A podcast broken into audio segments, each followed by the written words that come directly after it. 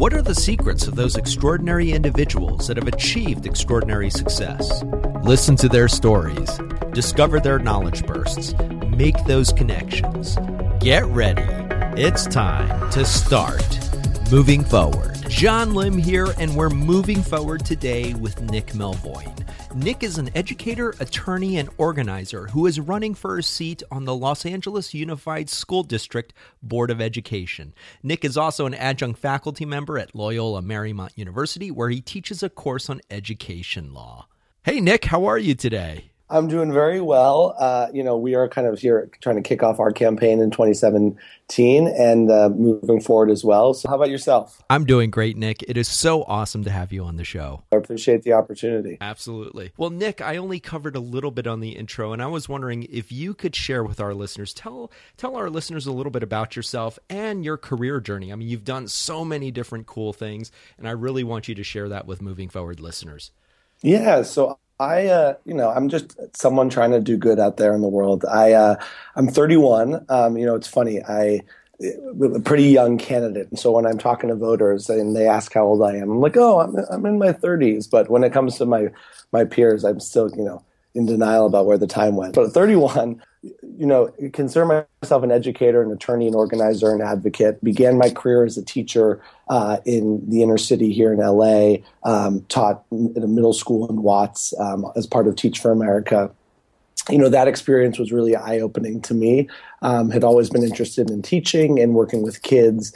But really, once you see what's happening in some of our inner city schools and communities, you can't unsee it. Yeah. Um, You know, I had a professor in law school, a, a wonderful man named Brian Stevenson, who I encourage everyone to check out. Um, but he always talked about being a witness to injustice. Mm-hmm. And I think that growing up on the west side of Los Angeles and then teaching, you know, only ten miles, not even away, uh, that's kind of how I, I saw the beginning of my career as this witness to injustice. And that experience led me to law school, where I focused on civil rights and public interest, but some time at the A C L U, at the U S Attorney's Office, and then at the White House. And came back to L A to uh, try to continue the work that I had started, working with parents, students, kids, uh, teachers to improve our public schools. Um, and, and that's what I do now. I work as a consultant with nonprofits. I t- teach at a graduate school. I substitute teach in L A U S D public schools. And most of my time is running for office for the L A U S D school board to control the um, six hundred sixty thousand students, the twelve hundred schools, the twelve billion dollars taxpayer budget that comprises um, L A public schools. That's awesome. Well, Nick, I, first of all, I mean, I, I love your story, but second of all, I mean, I, I've met some amazing people who have gone through the Teach for America program, and they're now doing um, incredible work. I mean, yourself included. I had Jess Gartner on last year. She she went through the program here on the East Coast and is now C E O and founder of AlloView, a company that's doing incredible things with the school districts on education, tech, finance. And here you are. You know, I, I love that you have gotten your law degree. You've done so many different things, but that you've devoted your career to education. So talk a little bit about that. I mean, you know, what what was sort of the connective tissue between going to law school and and also working in Teach for America, and now how that led you to running for the uh, school board? Yeah. So I think there's often a misconception about Teach for America that it's somehow a teacher placement organization or it's somehow trying to replace traditional teachers in our public schools.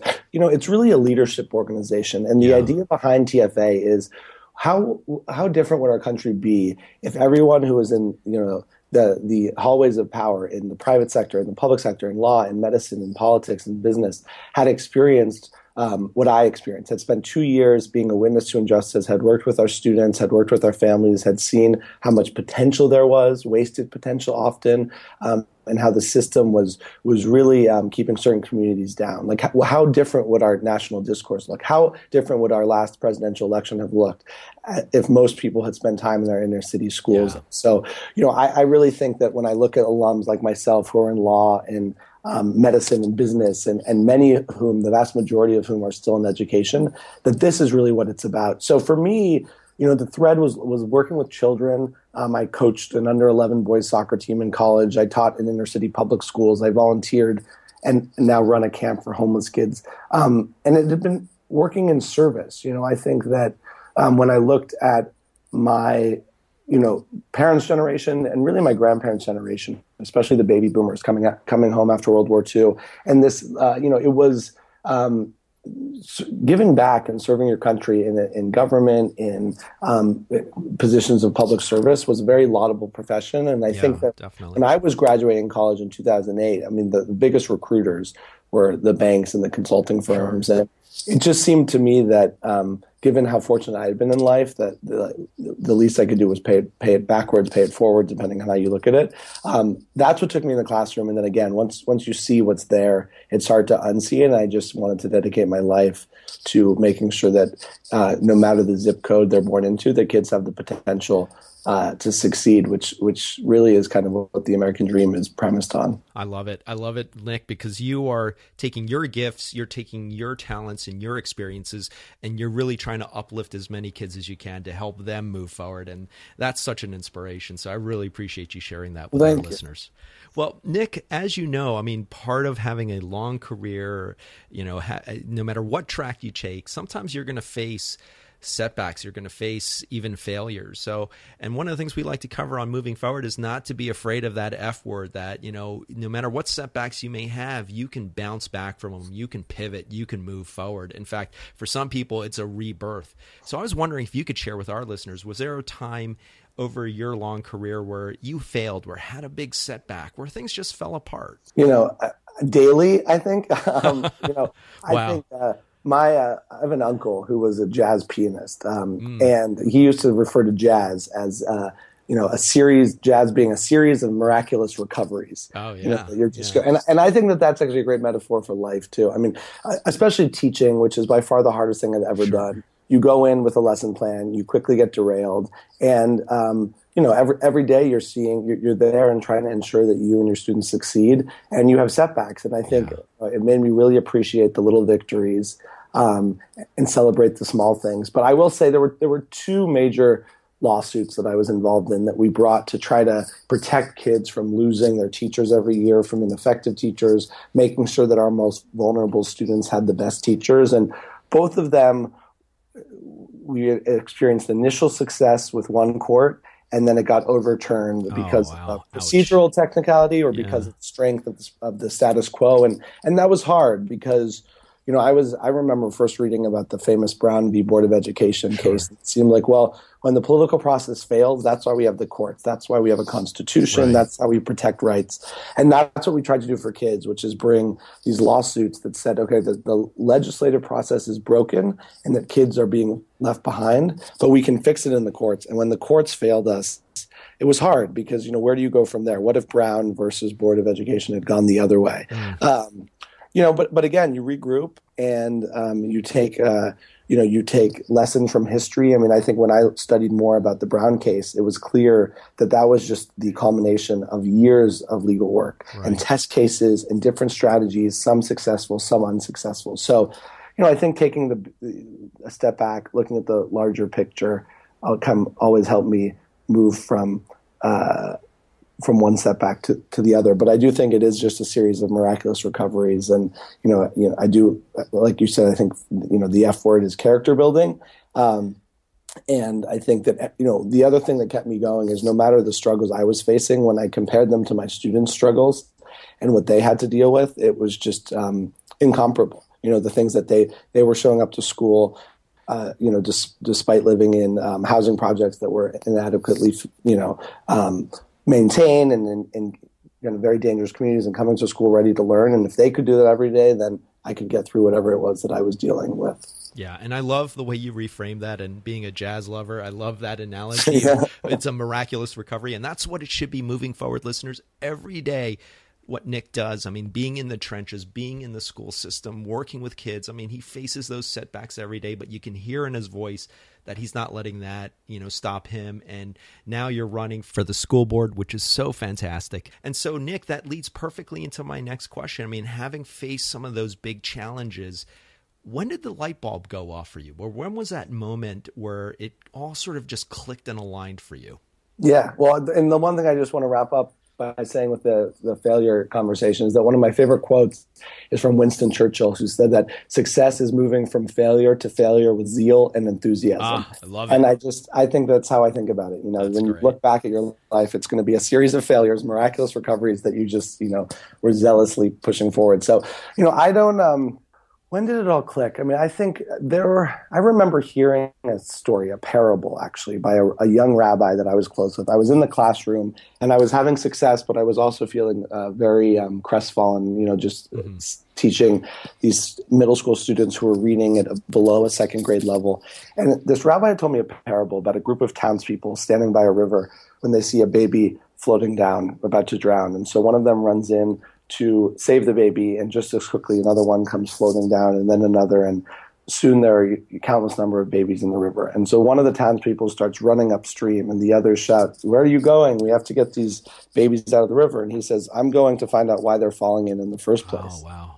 You know, and I think yeah. I really um, empathized, and, and that story resonated with me. You know, I, I do think sometimes there's, you know, maybe you look at that person and he's abdicating his responsibility to those babies in the stream. And I do sometimes feel guilt that I'm not fully in the classroom, or I'm not fully kind of close to where the problems are. But, you know, I do believe that the, the larger question is, is how do you stop the babies from falling in? How do you make sure that kids aren't getting to eighth grade, ninth grade, and reading at a first and second grade level? How do you make sure that we're not losing um, such a large percentage of our high school students to dropouts? And so that was it. That, that was when I decided that kind of my f- place in this fight and this movement was going to be running upstream, trying to understand the systemic issues and doing what I could um, in law, in government, in policy to to dam up that river. Um, so that that to me, I think, is when I first started thinking about law school and political service. Yeah, no, I think that's that's such a powerful analogy. And I think for moving forward listeners, I mean,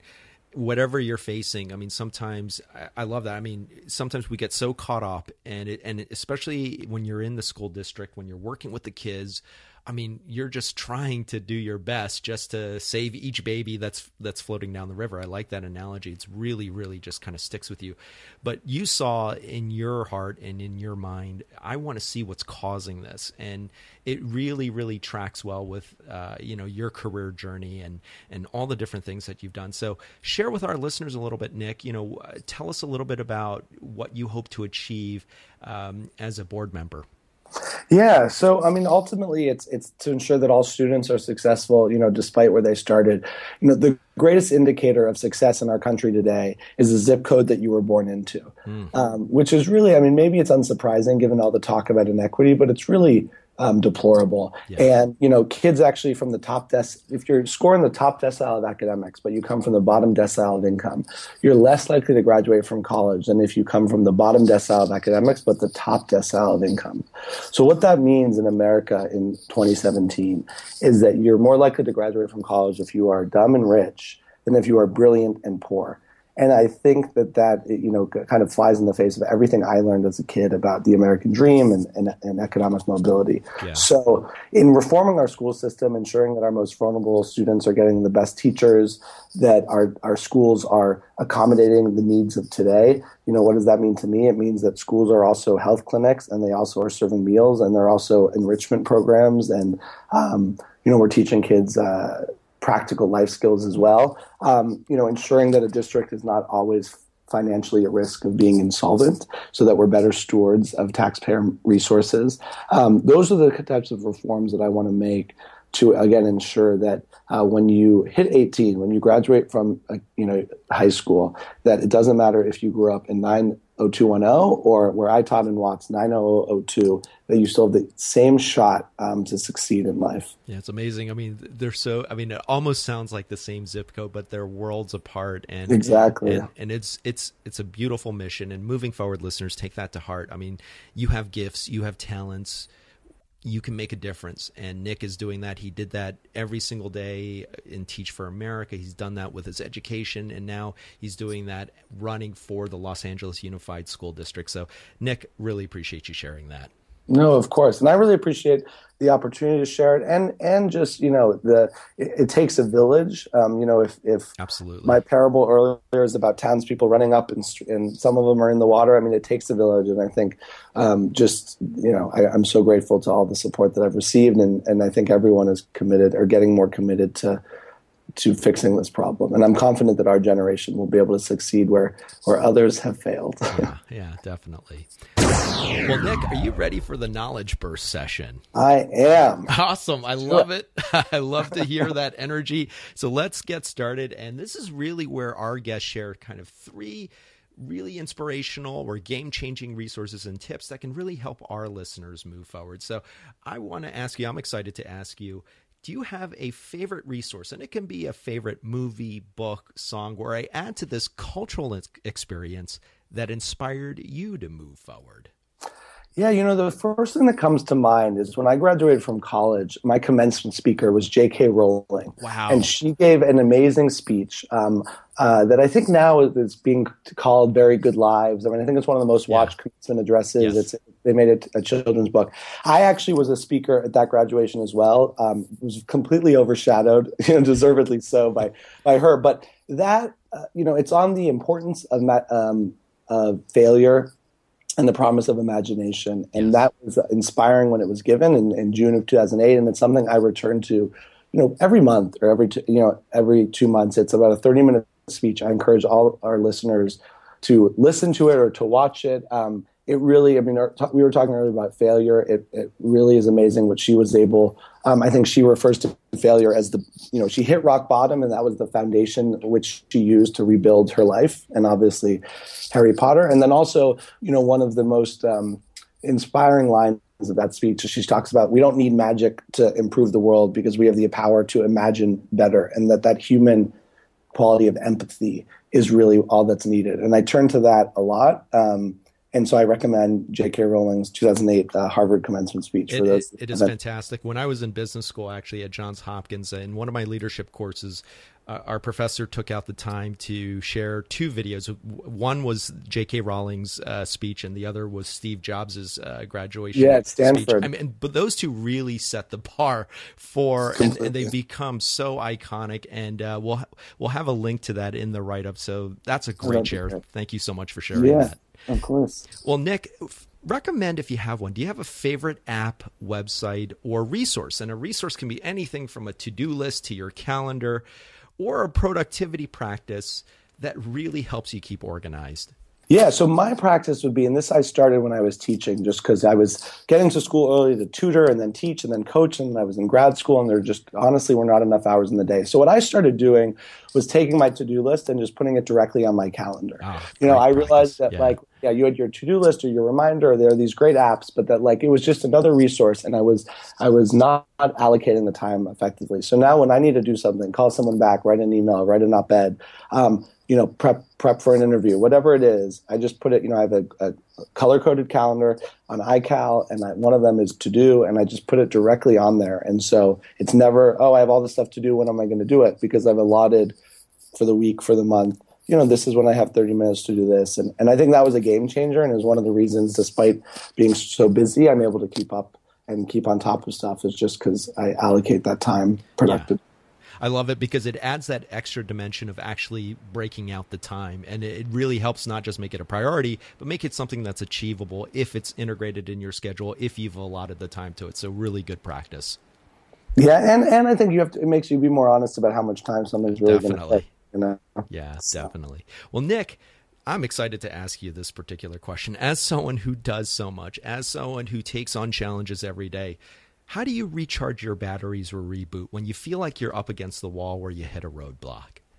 So I, uh, I'm a big fan of yoga and meditation. I, I will say I don't think I'm the best meditator. I know it's not a competitive practice. That's probably, I, I have trouble with it too. I'm still trying to. It's antithetical, yeah. yeah. But, um, but you know, I, I do I use Headspace, the app, and there's a oh, book um, called, uh, oh, what? Is, it's a mindfulness book that uh, the name will... There's escaping people that will come to me um, that uh, I found useful. I, you know, I also turn to inspiration um, from you know, I, whether it's speeches or books or uh, T V episodes, I when I really hit a wall or I'm really despondent, I'll watch an episode of The West Wing, which is one of my favorite oh, T V shows. Yeah. I think I've seen each of the episodes in the four seasons, the first four seasons, you know, twenty or thirty times. um, I will say too, like, you know, maybe I'm embarrassed to admit this on the air, but I, uh, I'm a big fan of bubble baths. Um, and at the end of a long day, like kind of a glass of scotch and, you know, pop up a, ne- a Netflix show on my iPad. And uh, that really helps me kind of transition from day to night. And, um, you know, and I was always embarrassed about that until I read a biography about J- John F. Kennedy, who took like two or three bubble baths a day. And then oh, I wow, felt I, I was in... That. Yeah, he had horrible back issues. So he yeah, was doing that I knew. Yes, yeah, reasons, interesting. But I felt that I was in a little better company. So yeah, yeah. Well, I, I think that the, the great takeaway is that you you really do. I mean, you literally take the time to recharge, to reboot. You know, yeah. and and I like the I like the fact that you've shared several different practices, and we'll have all of those on the write up. So great knowledge bursts, Nick.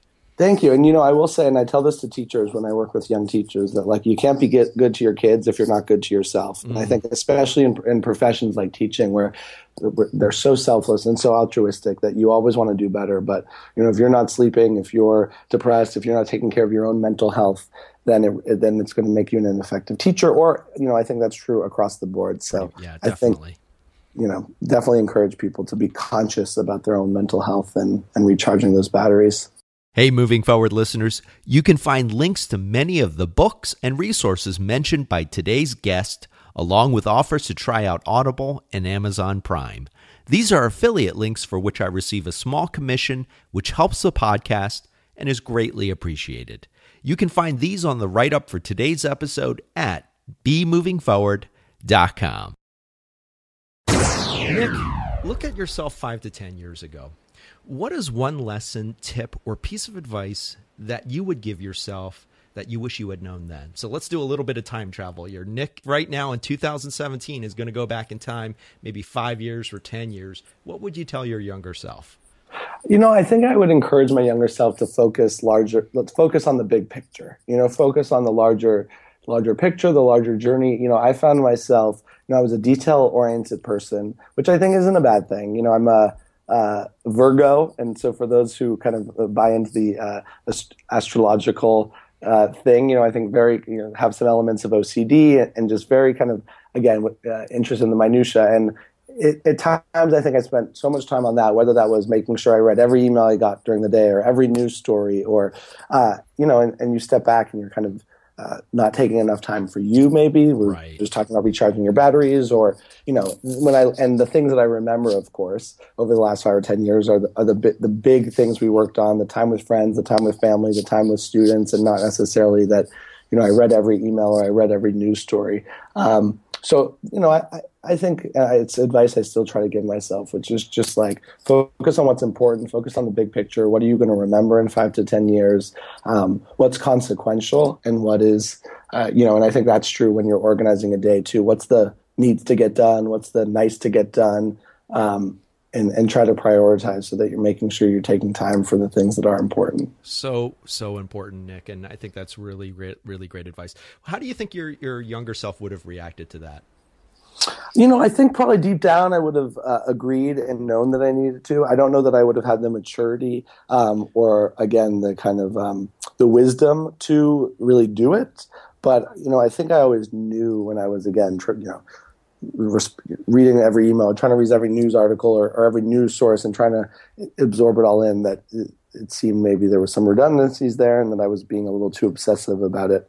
Um So, you know, I'd like to think that I would have been responsive, if not, or receptive, if not responsive. But I think you raised such a great point, and so many of us fall into that trap of just we we spend so much time chasing after other priorities that we don't prioritize ourselves enough. So what helped you kind of get out of that mode? What helped you? Was it was it really just uh, the maturity that comes with age, or were there certain things that you started doing in your life that really helped you move away from chasing after answering every email in real time and making sure that you carve out the time for yourself?